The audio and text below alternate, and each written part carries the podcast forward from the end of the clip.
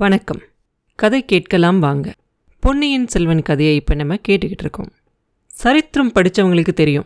பழந்தமிழ் நாட்டில் பெண்கள் நிறைய பேர் சமூக வாழ்வில் முன்னணியில் இருந்தாங்க அப்படிங்கிறது. மன்னர் குலத்தில் பிறந்த மாதரசிகளும் அந்த மாதிரி கௌரவிக்கப்பட்டவங்களும் இருக்காங்க. சோழ குலத்தில் பிறந்த பெண்களும் அந்த குலத்தில் வாக்கப்பட்ட பெண்களுக்கும் தனியாகவே சொத்துரிமையெல்லாம் இருந்துச்சாம். ஒவ்வொருத்தருக்கும் தனித்தனியாக கிராமங்களும் நன்சை புன்சை நிலங்களும் கால்நடை செல்வங்களும் இருந்துச்சாம். இதை எல்லாத்தையும் அவங்க எப்படி வேணாலும் உபயோகப்படுத்தலாம். ஒரு சிலர் வந்து அதிலிருந்து வர பணத்தை வச்சு கோயில்களுக்கெல்லாம் திருப்பணியெல்லாம் செஞ்சுக்கிட்டு இருந்தாங்களாம்.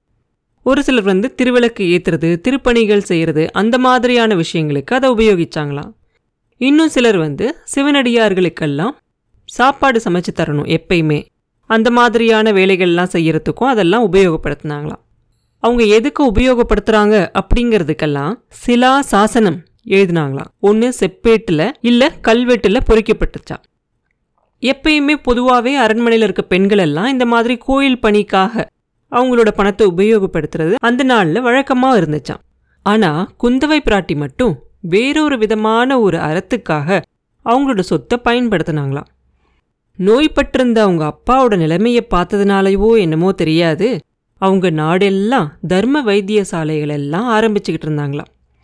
பழையாறையில் பராந்தக சக்கரவர்த்தியோட பேரில் ஒரு ஆதூர சாலை ஏற்படுத்தியிருந்ததை பற்றி நம்ம ஏற்கனவே பார்த்தோம். அதே மாதிரி தஞ்சாவூரில் அவங்க அப்பாவோட பேரில் ஒரு ஆதுர சாலை அமைக்கிறதுக்காக குந்தவை தேவி ஏற்பாடு செஞ்சுருந்தாங்களாம். அன்னைக்கு விஜயதசமி நாள். அன்னைக்கு அந்த ஆதுர சாலையை ஆரம்பிக்கணும்னு அதுக்கான சாசனங்களை எழுதி கொடுக்கணும்னு ஏற்பாடு செஞ்சுருந்தாங்களாம்.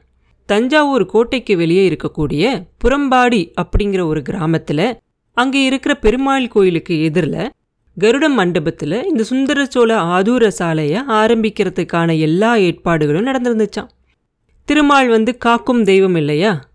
அதனால அவரோட கோயிலை ஒட்டியுள்ள அந்த கருட மண்டபத்தில் அந்த ஆதூர சாலையை ஏற்படுத்தலாம் அப்படின்னு சொல்லி அதுக்கான ஏற்பாடு நடந்துருச்சு.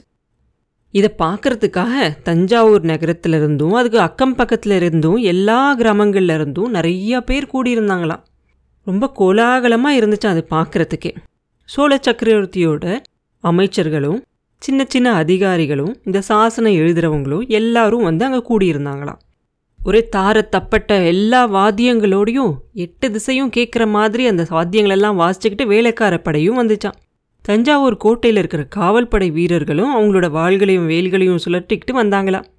பழுவேட்டரையர்கள் ரெண்டு பேருமே யானை மேலே ஏறி கம்பீரமாக வந்தாங்களாம். இளவரசர் மதுராந்தக தேவர் ஒரு வெள்ளை குதிரை மேலே ஏறி உட்கார தெரியாமல் உட்கார்ந்து தவிச்சுக்கிட்டே வந்து சேர்ந்தாராம். இளவரசி குந்தவை பிராட்டியும் அவளோட தோழிகளும் அரண்மனையில் இருக்கக்கூடிய பெரிய மகாராணிகள் அவங்களாம் இருப்பாங்க இல்லையா? அவங்க பல்லக்கில் ஏறி வந்தாங்களாம்.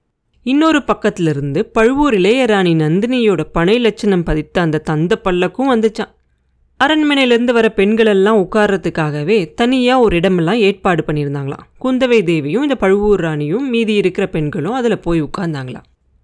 அதுக்கப்புறம் பெரிய பழுவேட்டையர் ஜாட காட்டவே வைபவம் ஆரம்பிச்சிச்சான் முதல்ல ஓதுவார் ரெண்டு பேர் எழுந்திருச்சு மந்திரம் ஆவது நீரு அப்படிங்கிற தேவார பதிகத்தை பாடினாங்களாம்.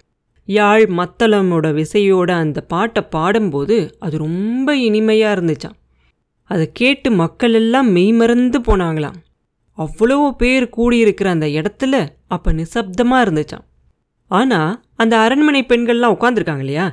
அந்த இடத்துல மாத்திரம் ரெண்டு பேர் மெதுவான குரலில் பேசுகிற மாதிரி கேட்டுச்சான் பழுவூர் இளையராணி குந்தவை கிட்ட போய் உட்காந்து தேவி முன்னாடி ஒரு காலத்தில் சம்பந்த பெருமாள் இந்த பாட்டை பாடி திருநீர் வச்சு விட்டு பாண்டிய மன்னனோட நோய் தீர்ந்துச்சு இல்லையா? இப்போ ஏன் இந்த பாடலுக்கு அந்த சக்தி இல்லை? பாடலுக்கு சக்தி இல்லாட்டியும் திருநீருக்காவது சக்தி இருக்கணும் இல்லையா? மருந்து மூலிகை மருத்துவர் மருத்துவ சாலை இவ்வளவும் இருந்தும் கூட இந்த காலத்தில் ஏன் அது முடியவே இல்லை? அப்படின்னு கேட்பா ஆமா ராணி அந்த நாளில் உலகத்தில் தர்மம் மேலோங்கி இருந்துச்சு. அதனால மந்திர திருநீருக்கு அவ்வளோ சக்தி இருந்துச்சு. இப்போ உலகத்தில் பாவம்தான் தலையெடுத்து நிற்கிது அரசருக்கு விரோதமாக சதி செய்கிற துரோகிகள் நாட்டில் ஏற்பட்டிருக்காங்க. இப்படியெல்லாம் முன்னாடி நம்ம கேட்டதுண்டா? அதனால தான் மந்திரத்தோட சக்தி குறைஞ்சு மருந்து தேவையாயிருச்சு. அப்படின்னு இளையபிராட்டி சொல்லிக்கிட்டே பழுவூர் இளையராணியோட முகத்தை உத்து பார்க்குறா ஆனால் நந்தினியோட முகத்தில் எந்த ஒரு மாறுதலுமே இல்லை. அப்படியா? அரசருக்கு விரோதமாக சதியே நடக்குதா என்ன? இந்த நாளிலையா யார் அவங்க? அப்படின்னு ரொம்ப சாதாரணமாக கேட்பான். அதுதான் எனக்கும் தெரியல. ஒரு சிலர் ஒருத்தரை சொல்கிறாங்க வேறு சிலர் வேறு ஒருத்தரை சொல்கிறாங்க எது உண்மை அப்படிங்கிறத கண்டுபிடிக்கிறதுக்காக இன்னும் கொஞ்ச நாள் இங்கேயே இருக்கலான்னு பார்க்குறேன். பழையாறையில் இருந்தா உலக நடப்பு தெரியாது பாருங்க அப்படின்பா குந்தவை.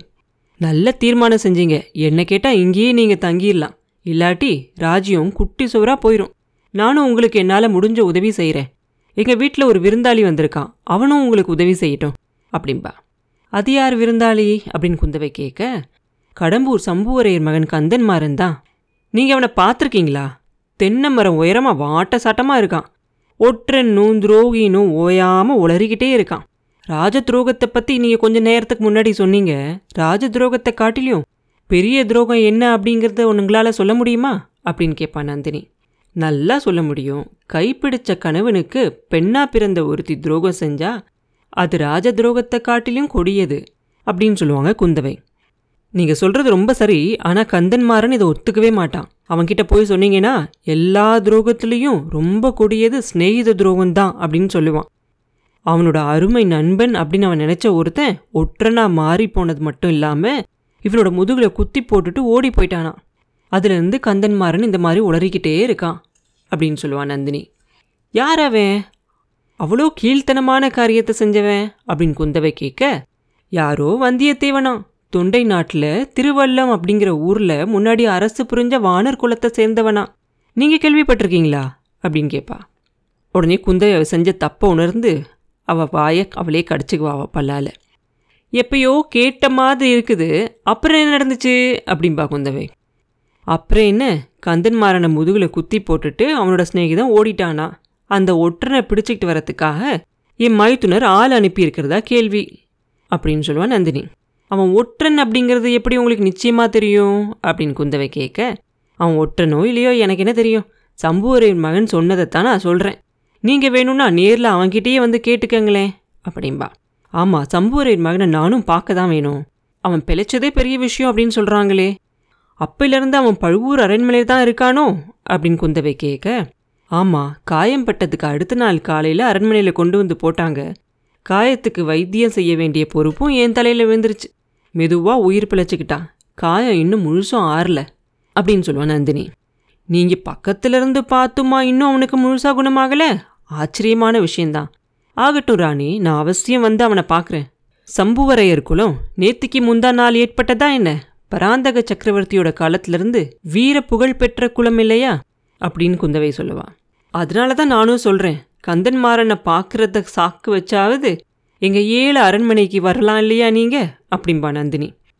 இதுக்குள்ளே அந்த தேவார பாட்டும் முடிஞ்சிடும் தான சாசனம் எல்லாம் படிப்பாங்க இல்லையா? அதை ஆரம்பிச்சிடும் முதல்ல சுந்தரச்சோழ சக்கரவர்த்தி எழுதி கொடுத்ததை படிப்பாங்க.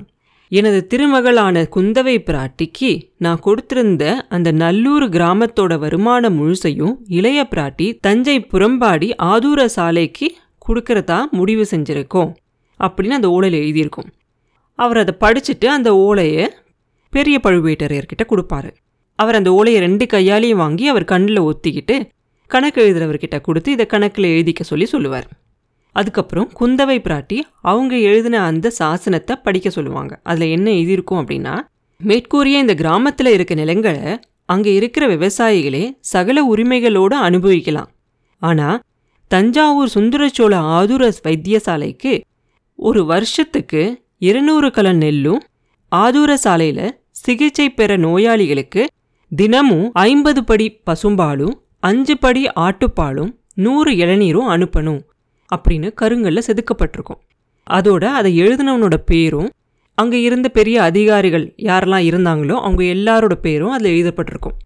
அந்த சாசனத்தை படிக்கிறதுக்காக அங்கே அந்த வைபவத்துக்கு வந்திருந்த நல்லூர் மங்கள கிராமத்தோட தலைவரை கூப்பிட்டு அவர்கிட்ட கொடுப்பாங்க. அந்த கிராமத் தலைவரும் அதை படிச்சுட்டு அங்கே இருந்த ஒரு யானை மேலே அதை ஏற்றுவாங்க அந்த கல்லை. அப்போ அங்கே இருக்க மக்கள் எல்லாம் மதுரை கொண்ட கோ ராஜகேசரி சுந்தரச்சோழ சக்கரவர்த்தி வாழ்க வாழ்க அப்படின்னு நிறைய பேர் சேர்ந்து கோஷம் போட ஆரம்பிப்பாங்க. அதுக்கப்புறமா இளைய பிராட்டி குந்தவை தேவி வாழ்க வீரபாண்டியன் தலை கொண்ட வீராதி வீரர் ஆதித்த கரிகாலர் வாழ்க ஈழங்கொண்ட இளவரசர் அருள்மொழிவர்மர் வாழ்க சிவஞான கண்டராதித்தரின் தவ புதல்வர் மதுராந்தக தேவர் வாழ்க அப்படின்லாம் கோஷம் அளிப்பாங்க. கடைசியில தனாதிகாரியான பழுவேட்டரையர் வாழ்க தஞ்சை கோட்டை தளபதியான சின்ன பழுவேட்டரையர் வாழ்க அப்படின்னு எல்லாம் கோஷங்கள் வரும். அப்படி வரும்போது கடைசியாக வந்த அந்த ரெண்டு கோஷங்கள் மாத்திரம் சத்தம் கொஞ்சம் கம்மியாக வரும். அந்த பழுவேட்டரையர்களோட வீரர்கள் இருப்பாங்க இல்லையா? அவங்க மட்டும்தான் அந்த கோஷத்தை எழுப்புவாங்க. அப்போ பழுவூர் இளையராணியோட முகத்தை பார்க்கணும் அப்படின்னு குந்தவை பிராட்டி ரொம்ப முயற்சி செய்வா. ஆனால் நடக்காது. முக்கியமாக ஆதித்த கரிகாலரை பற்றி வாழ்த்தொழி எழுந்த சமயத்தில் நந்தினியோட முகத்தை பார்த்துருந்தா இரும்பு நெஞ்சம் படைச்ச அந்த இளைய பிராட்டி கூட ரொம்பவே பயந்து போயிருப்பா அப்படிங்கிறதுல கொஞ்சம் கூட சந்தேகமே இல்லை. அப்புறம் என்ன நடந்துச்சு அப்படிங்கிறத அடுத்த பதிவில் பார்ப்போம்.